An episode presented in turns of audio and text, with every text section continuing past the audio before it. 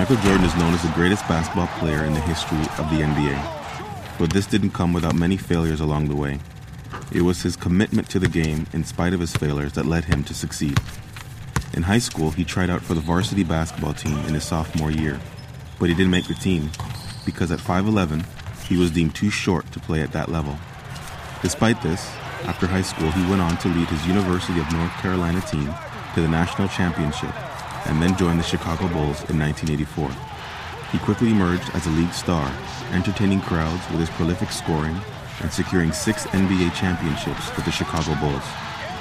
Jordan said, I have missed more than 9,000 shots in my career.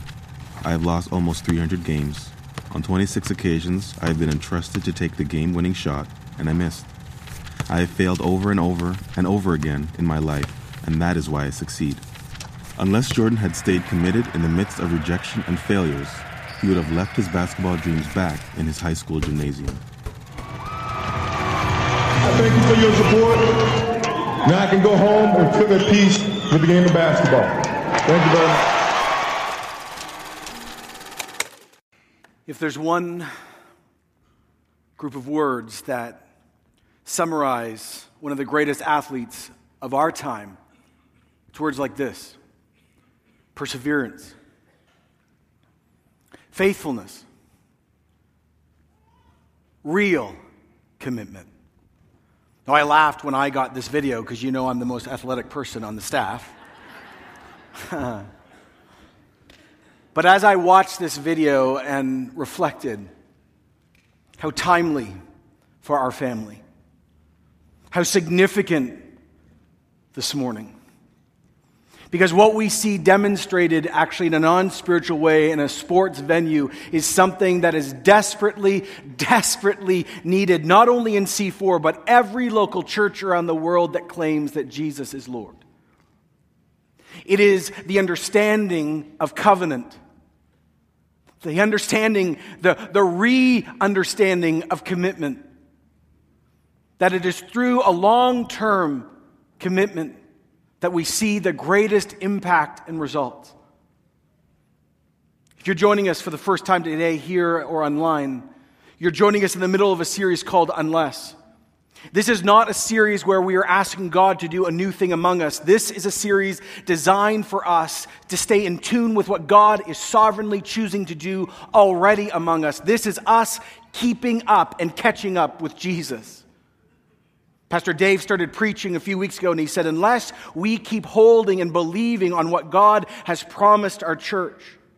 And then the next week he came and he said, Unless we keep up with the promptings of the Holy Spirit, that we are in a posture individually and communally, that we are listening, and then when we hear the yes, we act. Last week I preached, Unless we share boldly, unashamedly the gospel of Jesus then what Jesus has started among us in this season will be dampened or stopped. And yet, today, friends, today, this conversation that we're about to have affects all the other ones. And it's this unless we choose to commit to church, what Jesus is doing among us will stop. What a brilliant video because what we see in this video is the ups and the downs and the failures and the brokenness and the profound successes. And that is a great image to have of a church and a family, isn't it?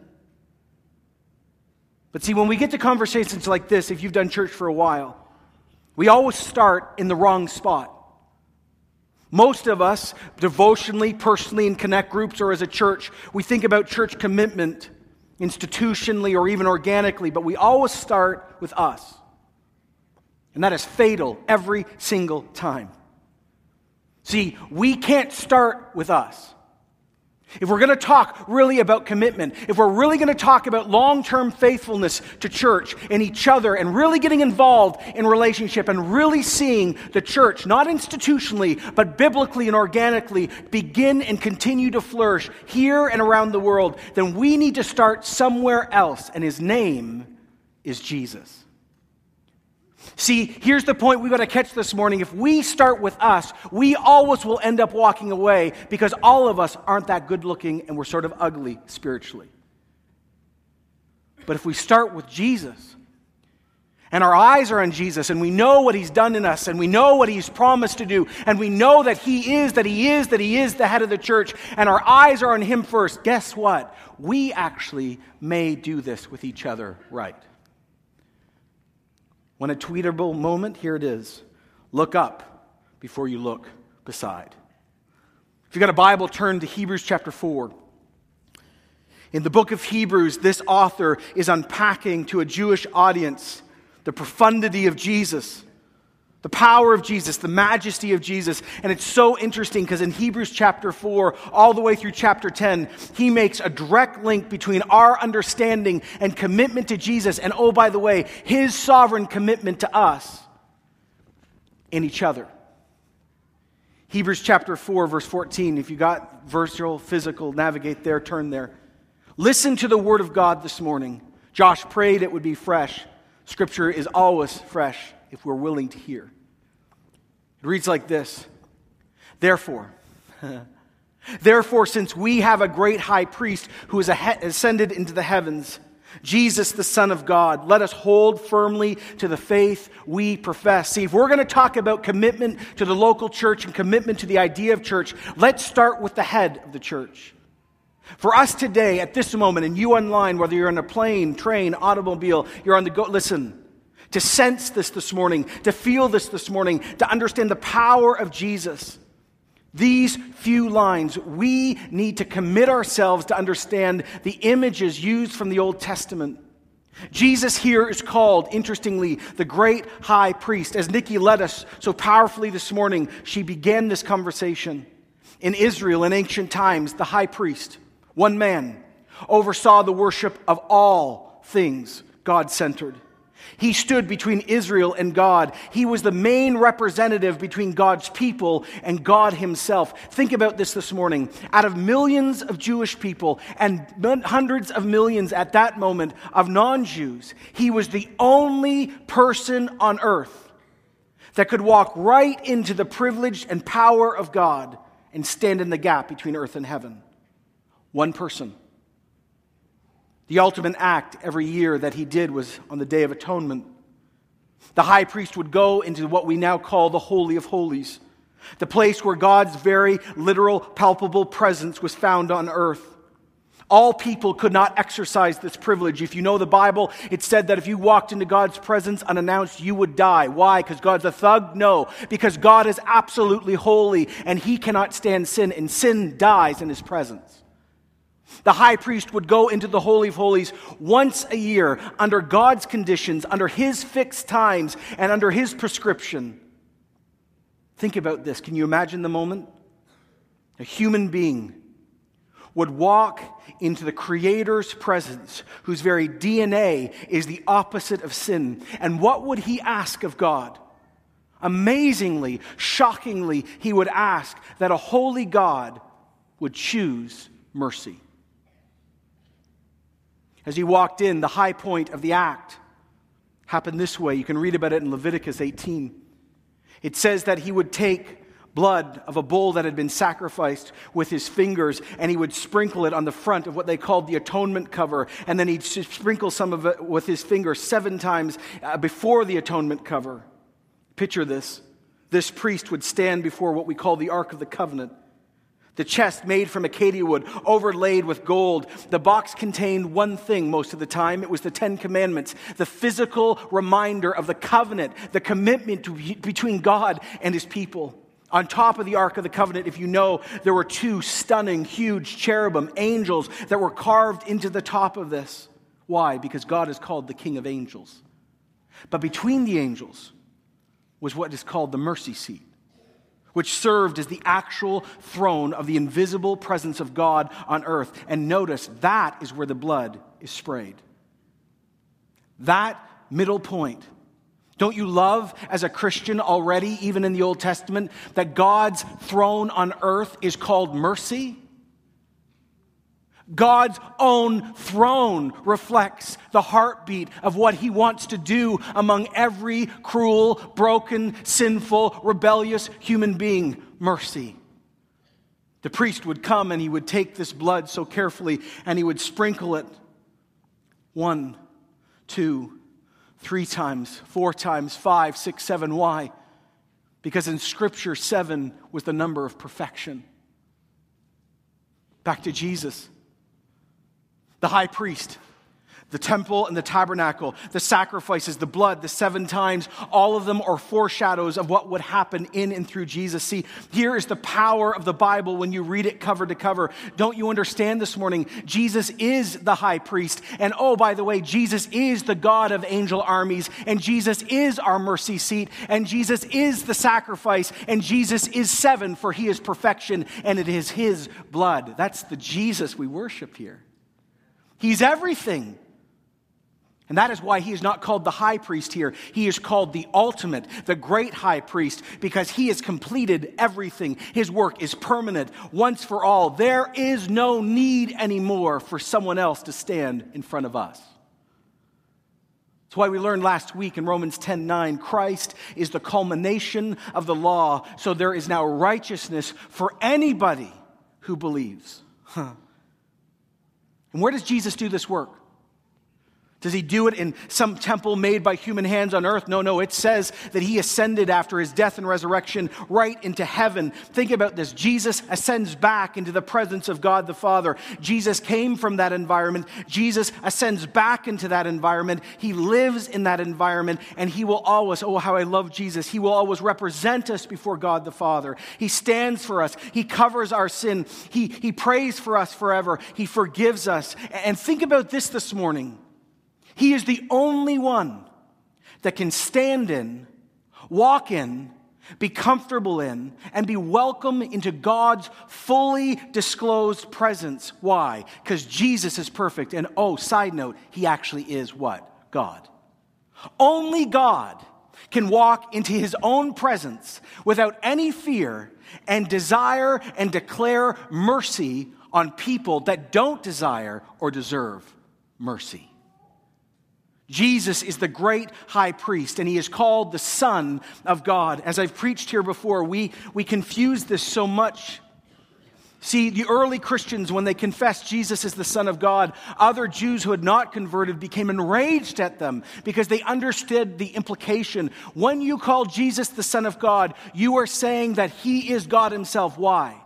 For there is only one God, and if you have the DNA of God, you are God, for only one holds that DNA. This is an explicit declaration that Jesus is greater than every prophet, every priest, every religious thinker, every media magnate and mogul that has ever existed, greater than kings and politicians. Why? Because Jesus is the Son of God. That's why Paul, of course, would later say that if you confess with your mouth that Jesus is Lord, and you believe in your heart that God has raised him from the dead, then, and only then, by the way, you will be saved. So, because of his work and because of who he is, then the author in chapter 4 says, Now hold on, hold firm. This is used 47 times in the New Testament. This is the call. Hold firm to the identity of Jesus. Hold firm to the faith that you have in Jesus. Don't deny him in your heart and don't deny him in public. But then it goes farther. C4, listen, lean in. Then he says this hold firm to the work He's already done in your life. This is the beginning of the connection between commitment to each other and the work of Jesus. If you begin not to hold firm to what Jesus has already declared and sung over you and spoken over you and declared over you, you will never come to the place where you commit to church for real. Why? Because you will continue to spend your life wondering if God really loves you and if you're really in. So many of us in church have not moved from milk to meat because we don't believe Jesus is for us. Church, He's for us. He's for us. He's not against us. Only when we begin to deeply embrace His work for us will we ever put up, survive, and love a lot like us. He says in verse 15, something about Jesus that distinguishes him from every religious idea that has ever existed and every so called God invented on earth. He says, We do not have a high priest who is unable to empathize with our weakness, to sympathize, But we have one who has been tempted in every way, just as we all are. Yet he did not what? Say it loud. Sin. Jesus. God Himself, the creator of all things, is not removed from us.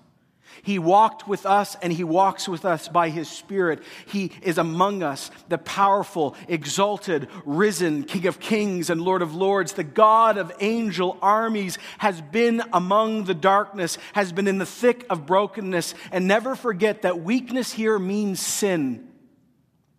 Jesus did not sin. But lean into the passage this morning if you want hope. He was tempted in every single way. We don't see all of this recorded in the Gospels, but this verse is a declarative verse that we need to get so we can get to each other. This is saying that Jesus was tempted sexually, emotionally, mentally, physically, financially. Jesus was offered everything that's wrong. I don't know if you know Galatians 5 well. It's the famous sin list that Paul writes, and then the fruit of the Spirit.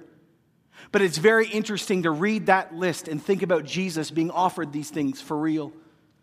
See, this verse is declaring that Jesus was tempted to get involved in repetitive, loveless, cheap sex. That Jesus was offered to get involved in the crazy idea of accumulating a mental and emotional garbage so many of us hold on to in this church frenzied and joyless grabs at happiness, trinket gods, magic show religion, paranoid loneliness, cutthroat competition, all consuming yet never satisfying wants, a brutal temper, an impotence to love or be loved. See, God was tempted to this. Divided homes, divided lives. Small minded and lopsided pursuits, the vicious habit of depersonalizing everyone into a rival, uncontrolled and uncontrollable addictions ugly parodies of community, and the like. This is what our high priest was offered. And yet he did not give in. See, everyone, listen close this morning. Temptation and sin are two different animals. Temptation means seduction and offering, but it is not sin. As I was praying for our family this week and coming to this point, there is a moment for a few of you here at this moment. Please listen. At least three of you. So many people in church never get on with the powerful call of community because we actually believe we are something we are not. Jesus was tempted in every way and yet did not sin. And yet, so many people in our community think that you have given into sin because you have been tempted and you do not make the distinguishing understanding. So you live a life of personal defeat and you haven't even sinned yet. All of us, let's be honest, we've had the most bizarre thoughts, the most gross, sexually perverted thoughts about people. We go, where did that come from? We've, we've had anger and hatred and lie. Like, if you think about your thought life, just what comes into your mind when you walk down the street or you're just sitting by yourself, sometimes you sit back and you say, oh my goodness, where did that thought come from? I, this isn't me. And then the lie is, see, the devil shows up and says, see, you perverted little thing, you sick thing. You are that, by the way, because you thought it. No. That is a lie that needs to be unrooted out of this church. Just because temptation is offered to you, if you say no, you have not sinned and you are still good. The evil one continually will give you the most bizarre, graphic, weird things physically, sexually, power oriented, relationally. Why? Because he wants to get you involved in that. And if he can convince you you've already done it before you've done it, he wins. But Jesus shows us here that you can be tempted and you don't have to sin. But even if you do, we have a high priest who suffers with us. He experienced the full intensity of this, and yet he resisted. And so, since Jesus is who he is. And since Jesus, his work is perfect, and since Jesus is not distant and so transcendent and, and not immanent at all that we can't know, but we do know, and that he has suffered alongside us and yet not given in, that is why in verse 16 it says these hopeful, encouraging, powerful words. Let us then, let us then, let us then approach God's throne of grace with confidence so that we may receive mercy and find grace to help us in our what? Time of need. Catch this this morning, whether you're a Christian and you're 80 or you're 12 years old or somewhere in the middle. Listen to this. Don't run from our God. There is no need anymore to run from Him. Don't you understand? We have confidence to enter the holiness of God because of the work of Jesus. See, when we are at our worst, when we actually have fallen, or we think we've fallen, or we don't feel God for a while, our natural instinct is to run from Him. And yet Jesus says, at the moment where you feel you have to run, stop and run towards Him. So many other Christians in our community live powerless, non connected, non supernatural lives because we don't think Jesus wants us to show back up. He wants you to show back up. Our high priest died for this very reason. Run to Jesus when you screw up, run to Jesus when you fall, run to Jesus when you're doing well. Run back to Him all the time. Why? Because He promises us in our time of need. What will we discover? Mercy and grace. Does anyone want those? I do. I do.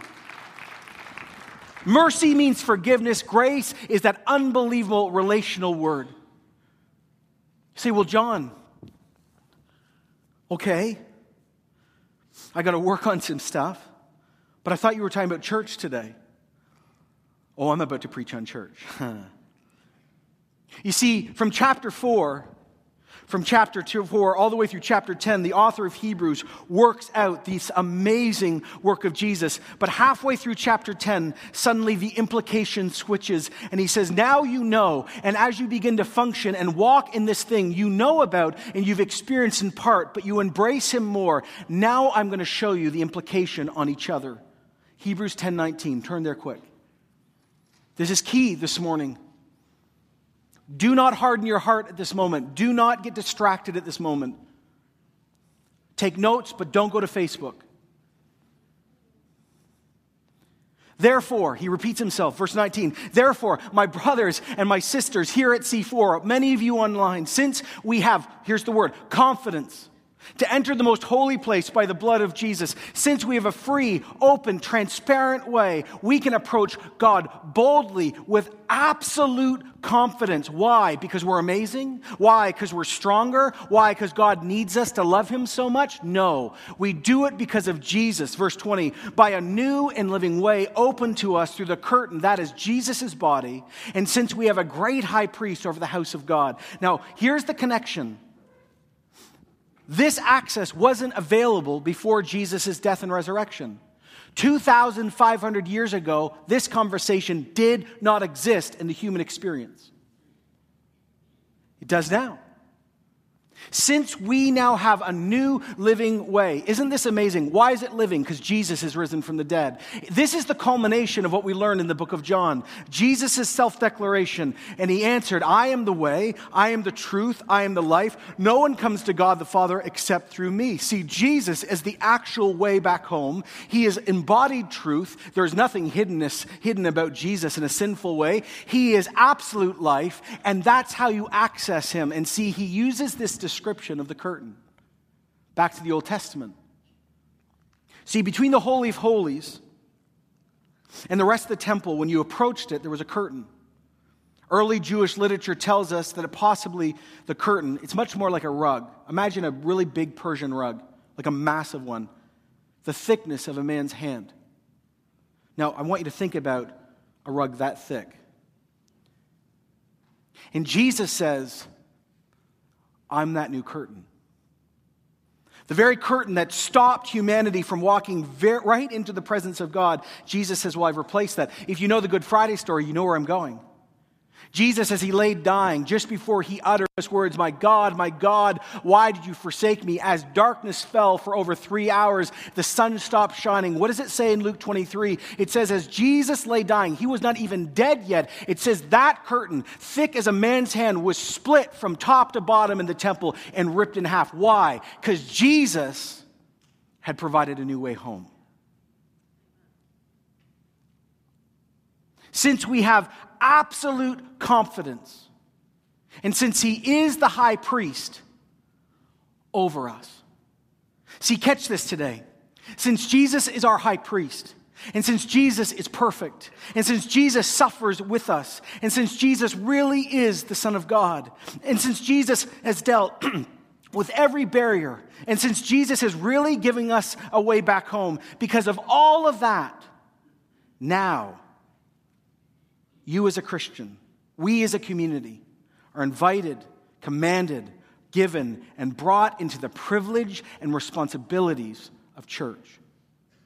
Since we have confidence in who Jesus is and what he's done, and since that is a fact, and since it's not disputable, now let us begin to walk in an ever fresh, ever recent, ever permanent, dynamic reality called community. So, this is what he says in the next few verses, he gives us three commands. Number one, verse 22. Church, hear this. Let all of us draw near to God with a sincere heart, with the full assurance that faith brings, having our hearts sprinkled to cleanse us from a guilty conscience, and having our bodies washed with pure water. Now, I want you to catch this this morning. This is written to people that know God through Jesus. That implies that you can know God and not draw near to Him. What does he say to us? Draw near to God. C4, come very close to Jesus. But here's the question why do so many of us, even long termers, not do it? I love when I read someone this week who said the fact of the matter is we, along with our mom Eve and our dad Adam, shrink from that awesome presence. We find it much more natural to drift away and run from God than to ever draw near to Him. See, so how does that work out? Well, we leave church, we turn out the preacher, right about now. We return to old sinful habits. We just stop meeting with God, we stop reading our Bible. In this fallen world, he writes, the gravitational pull is always downward to the world, downward to your own flesh, downward to the devil. And actually, at times, most times, it makes an idea or a move towards God the most unnatural thing you can do. But see, that's the point. Drawing near to God is unnatural, it's supernatural. The very first thing that happened with God and Adam and Eve is they hid. And we've been fighting that ever since. And yet, God, he writes, pulls us to draw near to him. And he calls himself, calls us away from ourselves and those natural pulls. He invites us and he promises us, and they still stand. And our part is to simply to respond to his call and approach his throne at all times. Our sympathetic, our full of holy and yet love high priest has experienced the temptations to bolt and run.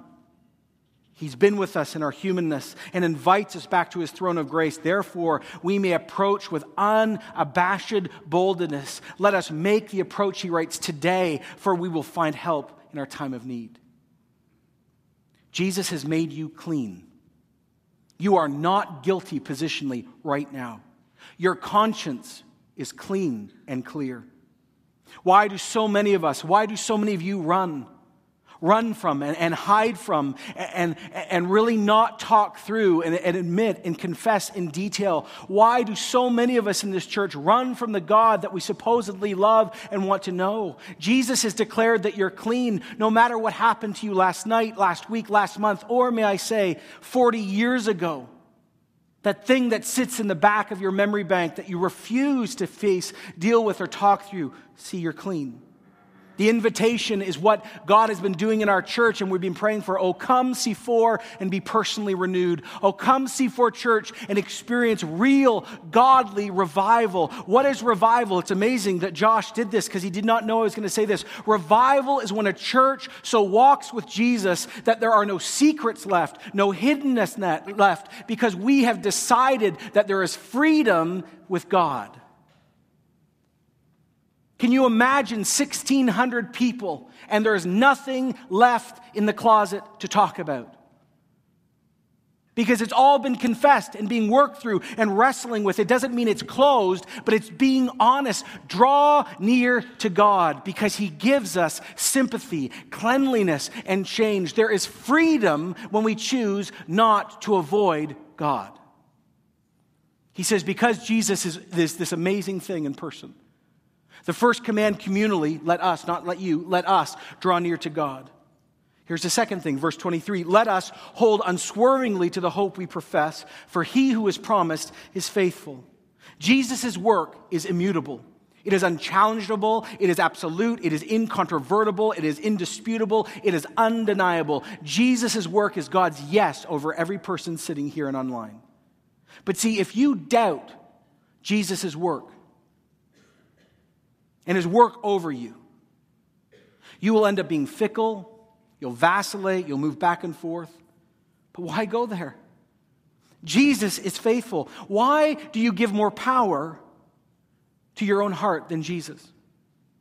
Why do you allow struggles, and why do I? Struggles or pain or history or lost dreams? Why do you allow your family or friends or enemies? Here's one. Why do you really allow the devil's words and thoughts and his very feelings and desires to have more power than Jesus. Jesus is faithful. He's victorious. He's our, our great high priest. And he says, hold on to the work and faith that we all share. Why? Because he who started this is faithful. There are so many lies in the, well, there are thousands of lies sitting in the heads of this audience this morning. Lies that do not submit to the work of our Master Jesus. And yet, Jesus is coming for us as a church, and He is coming to say, I'm going to destroy every single lie that chokes your spiritual life, because I have come to give you life and life abundant. Since we have a great high priest, let us draw near to God with confidence, never, ever shirking, never going, I'm not really sure he wants to hear from me. No, running every time, holding absolutely. But here's the pragmatic question for all the good people in the audience. They go, But John, that's really cool, but how do I do that? Well, the answer many of you aren't going to like. It's this it's us. See, look at the next verse. It's community. Unless you commit to community, I mean, really commit to community, all of this will begin to fall apart. That's why the author says now and summarizes this phenomenal theological and spiritual call. And he says, So now let us consider how we can spur one another along to love and good deeds. Well, here's an unbelievable thing. This is talking about church community, not institutional church, but gathering church. Well, how do you love someone if you're by yourself? What is love? Love, we found out, is patience and it's kindness. This is real love, by the way. It doesn't envy, it doesn't boast, it's not proud. It doesn't dishonor others. It's hard not to dishonor others if you don't know anybody. It's not self seeking. It's not easily angered. It keeps no record of wrongs. Love doesn't delight in evil, it rejoices in truth. It protects, trusts, hopes, and perseveres. He says, because we have access, and because our conscience is clear, and because we have all this going for us, and we can draw near to God, He said, let us now consider, let's have an imagination how we can spur all each other on to love. And He talks about it in community, and then He says, and good deeds. Well, what's good deeds for Christians? Well, everyone ready? It's called serving. Not sexy, but honest. Serving. And how do you serve best in the church? Using your spiritual gifts. That's why one of our core values in this church is, is that we believe that every believer is called to impact those around them through loving, joy filled, gift based service. Why? Because the spiritual gifts are the guaranteed place of power that God has given all of us. Because so many people say, John, what's God's will for my life? Well, let me start with this find out your spiritual gift and use it. That's a guaranteed place, we know. And so, what does he say here? He goes, Oh my goodness. He said, If you want to see this begin to really work out in your life, he says, You've got to spur people you know face to face with love, and you've got to serve people. How do you do that? Through good deeds, spiritual gifts. It's all in the context of community. See, that's why he says in Romans, like Paul says, you know, Jesus is like a body, and he's the head, and we're all the members. And, and, we've all got different roles, but see, it's always Jesus plus each other, never Jesus plus one. This isn't dating, by the way. This is a family thing. So let's hear this again. Let us consider how we can spur one another on towards love and good deeds, not, uh oh, not, uh oh, not giving up on meeting with each other like some are in the habit of doing, some of you this morning but encouraging one another all the more as we see the day approaching. See, don't you, he says, don't you dare, don't you dare give up, forsake, abandon doing church. By forsaking each other, you forsake Jesus. You cannot you cannot, you cannot walk with Jesus without each other. Christianity is not an institution, it is an organic movement of people that have met the same Savior, and as we meet Him, we're called in with each other. Jesus is the head, and we are the body. If you cut off the head, what happens to the body? It what? Dies. And if you cut off part of your members in your own body, if I cut off three fingers today, those fingers would die and I would not function properly. I'd have a disability. And it is the same in church. You cannot cut off parts of the body and expect those parts to live and the body to function right. You, he says this, you must meet regularly with each other, a constant, committed involvement in the life of a local church rather than the off and on mentality, which our culture says is just fine. It's not fine. It may be fine for them, but we're slaves to Jesus. If you stop meeting with each other, if you stop making worship services a priority and community optional, if you start making teaching and accountability, and here it is, Christian encouragement optional, it is fatal spiritually. It is fatal spiritually. Everything that Jesus has done for you is to set you up to do this. As Bill Hybels used to preach so well, the local church, whether you like it or not, is God's design to be the hope of the world. And not just C4, we'll take them all. So, why do so many of us make church optional? Well, let's be honest, we're lazy. Or your life has no margin. And so you choose other things, and they're good things. They're not sinful, but you have to make a choice. Some of you are short sighted. Many of you, it's sports and leisure. Let's just be honest. Some of you are exhausted. You're like, oh, honestly, like John, you're preaching. I just want waffles on Sunday morning. I get that. It's okay. Some of you have a superiority problem. You just don't think you need people. Like, actually, some of you really don't like being led. So, why would you need church? Some of you are in pain. Some of you are let down. And here's an interesting thing in most other cultures, you know how this verse plays out? Some of us are actually being threatened by the authorities. How would your life change if driving to church this morning would mean that maybe your kids were put into child services and you were thrown into jail? Would you keep meeting? And yet there's millions of Christians and that's their experience. And yet Jesus would say you got to keep meeting. Why all of this? Because God angered? No.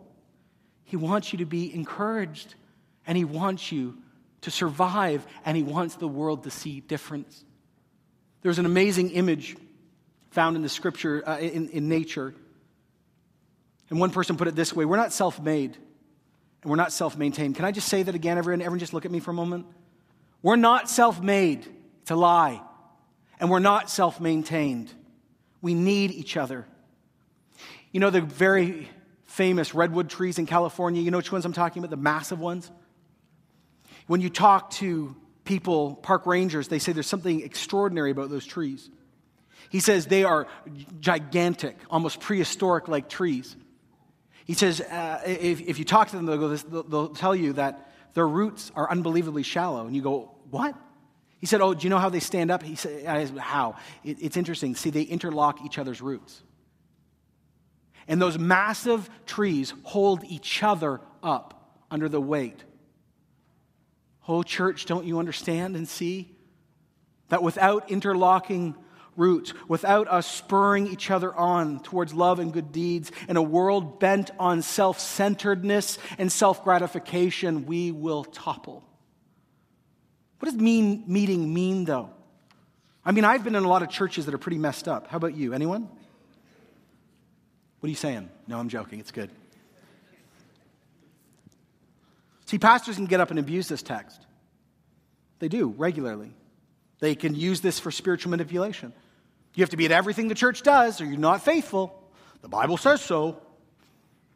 Am I saying that? Not in your life.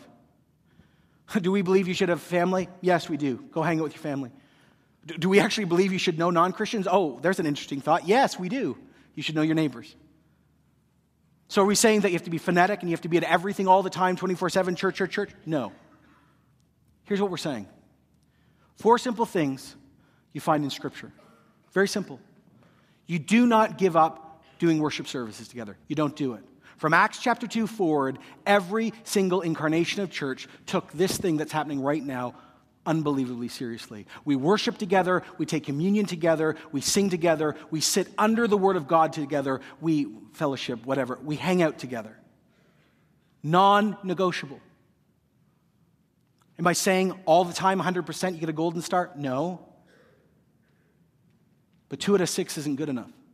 It's not. Here's the second thing Throughout all of the scriptures, as the church grew and churches got bigger, including in Acts 2, what happened? They also met in homes. We believe, we call them connect groups in this church. You may come from another church. Call, listen, you got to do big well and you got to know do small well. You have to know someone face to face. You, you got to know someone's story so you can love them and encourage them. If you don't know them, you, you can't do this. Am I saying that once you go into a connect group, you're there forever? It's like this drudgery, 25 years, and you're out? No. That's why Joanna LaFleur worked out this great thing called on ramps and off ramps. Join a connect group for eight weeks, 12 weeks, 15 weeks, and then stay or move on. The point is large and small, non negotiable. And, and, and here, here's the third thing you got to serve. I mean, now I am really excited about our community these days because we're seeing more people serve than we've ever seen, but it's still not enough. Not because we don't have enough workers, it's a God thing. This is what we are made to do, serving with our gifts. You got to serve regularly. You got to commit to local church regularly. You got to commit to a small group for at least a season in your life. And here's the last one I've never heard preached. Some of us, many of us, want spiritual friends. And many of them won't be in this church. And that's fine. Many of us have one or two spiritual friends who live somewhere very far away, or, but it doesn't matter. Spiritual friendships Deep, real friendships. As you get older, people over 40, 50, 60, 70 keep telling me this. Every generation I speak to, as they go up 10 years, they say there are less and less friends. Am I right? People in that age, yes or no? Yes? Yeah. But they'll say there's usually one or two. And man, are they the real deal. They don't have to come to C4. But don't think that replaces all of this. And don't think that replaces all of that. The point is because Jesus has done such a profound thing, and because we have access, and because the world is looking for a community that is real, the author of Hebrews says we are committed to each other. And then he ends by saying this because the day is approaching. This is so significant. The day is approaching. In other words, we are going to be encouraged because Jesus is coming back. But here's the other thing he also is going to say this you're going to give an account on how you did community. You're going to talk to Jesus about connect groups or no connect groups. You are. You're going to talk about Sunday mornings or Sunday evenings because this is how we encourage and keep going in the faith. Without each other, our spiritual life shrivels, dies, and it becomes narcissistic or dead. If you want to walk in the power of Jesus and the great high priest of what he's done, and you want, it's, it's connected here. And if you move on to another church, God bless you, but then it's connected there. But the point is, you cannot separate Jesus from his body. So here's how I end today. As the team comes out and we get ready to respond, interestingly, in communion, I want to say this to all of us, and don't disconnect here. This is when we lean in. If we want to keep up with Jesus in our church, I want you to hear this. If we want to keep up as we pray for a genuine revival, as we're praying for many, many more to meet Jesus, here's what we need to do. Everyone ready? Here it is. Number one, unless we commit to the Jesus of Scripture, unless this Jesus is the one you really know, not the one you make up in your head, this is the one you know, you'll be shut down. But if you know this Jesus, things get clearer. Here's the next thing unless we believe what he's actually done over us, many of us need to get to the point where we say, I actually now believe what Hebrews 4 and Hebrews 10 says over me and my family. This is true. I'm going to boldly access God no matter what's happened. This truth will overcome so many lies and lack of power found in gaps in our church. Unless we commit to Jesus, unless we believe what he's done, and unless we continue to commit to draw near to God, my begging and wrestling with you as my family is that we draw near to God. Don't run from God. Seek intimacy, go to his word, pray, do community, because there is help in our time of need. As we're praying for revival, revival is a season in a church's life where intimacy and nearness is wanted, expected, and run for. Do not resist. Do not harden your hearts, for the Lord is close. Unless we hold to our faith, unless we commit to meet each other, unless we commit to do this for real. We're praying for 10,000 people. There's 1,500 of us, 16, whatever it is, but don't you understand? We need to commit to this so there's something for them to come to. We have no room for selfishness anymore. This is an all or nothing game. We need to take this in a serious manner, in a deep way that many of us have never done before. Because this is about others, not just us. And here's the last thing unless we commit to live our life knowing we will give account. Think about it. Jesus, our great high priest, is coming back, and we are going to speak to him. And He loves us, and he, He's done this to build us up. We pray for renewal, revival, and awakening. Revival is when we continue to shed selfishness beyond belief to the point of bone marrow pain. But it's what we're made to do. So stand with me as we get ready for communion. And I want to say to some of you who have been faithful, please everyone stand. Some of you here and online who have been faithful, listen to my words this morning. Jesus says, Well done. No, really, some of you need to hear this. Well done. Thank you for your years of being faithful. But others of you need to come to a place, I don't care your title or rank or who you are or where you've come from, and you need to say, This, everyone look please, this needs to be a good new day right now, where I say that Jesus and the church, things are going to change with me.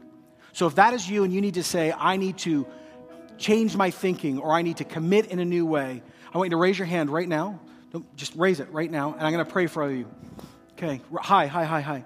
Okay, let's pray. Lord God, for these people who are being honest. For some reason or another, uh, what has been preached has touched them. Lord, our prayer for them is now change their attitude, their understanding, their will towards you first and foremost, and then to a broken family called church. Holy Spirit, do something new in them, we pray, that will be lasting. And all of us pray this in Jesus' name, and everyone says, Amen. And lastly, I just say this, and you can join me in this prayer. This is uh, a dangerous prayer. Holy Spirit, our request out of a pure motive is that you would now send the Jesus, send the Holy Spirit like a, like a hound and I use the image intentionally, like a hound from heaven to literally go and get every single person that knows you in Durham and loves you, but has run from the local church and get them back. I'm asking you, Holy Spirit, to heal their pain, help them with bitterness, unforgiveness. Uh, before we pray for the conversion of thousands, we pray for the return of thousands that do know you, but are not believing what Jesus has done or are not connecting back to a local church. Lord, help us to be ready to confess our own sins when they come back because we've hurt them. But we ask, Holy Spirit, do not dog them. Dog them until they are back. Do not let them squander what you've started in their life. We ask this in Jesus' name. And now, Lord, as we take communion, meet us, remind us that you are a great high priest who's forgiven us of all of our sins. And everyone said, Communion will be served. If you're a Christian, you are welcome to it. If you're not one yet, just don't take it because you've not embraced him. If you're on the run from Jesus, don't take it. If you're struggling, do it. But let's respond honestly under the word of God. Amen.